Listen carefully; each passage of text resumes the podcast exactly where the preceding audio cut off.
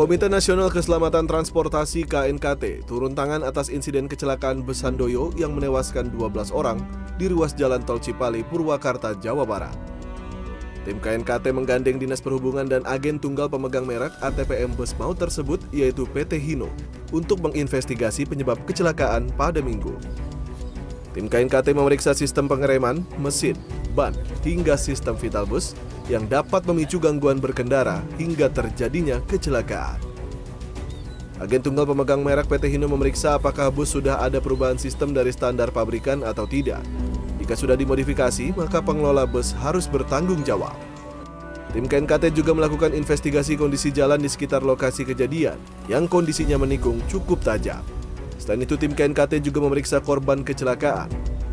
Data hasil investigasi akan dianalisis selama maksimal 11 bulan untuk didapat penyebab pasti kecelakaan, serta rekomendasi untuk pihak-pihak terkait seperti pengelola tol, polisi, dishub, dan agen pemegang merek.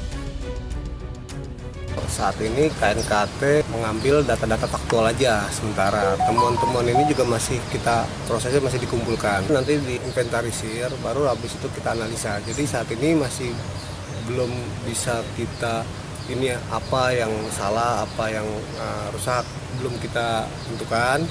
Uh, sementara kita dengan teman-teman ATPM Ino mengambil uh, semua data-data termasuk pengereman, uh, suspensi, kemudi, dan lain-lain.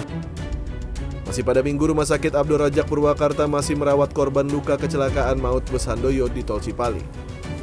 Dua korban tersebut yaitu Rahma Yasmina 19 tahun, warga Temanggung, Jawa Tengah, dan Dinasti Aulia 16 tahun, warga Lebak, Banten.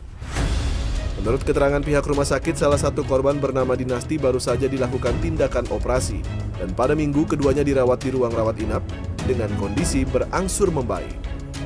Uh, untuk jumlah pasien yang tersisa kecelakaan kemarin ya, kilometer 73, atau Cipali masih ada tersisa dua orang, Pak.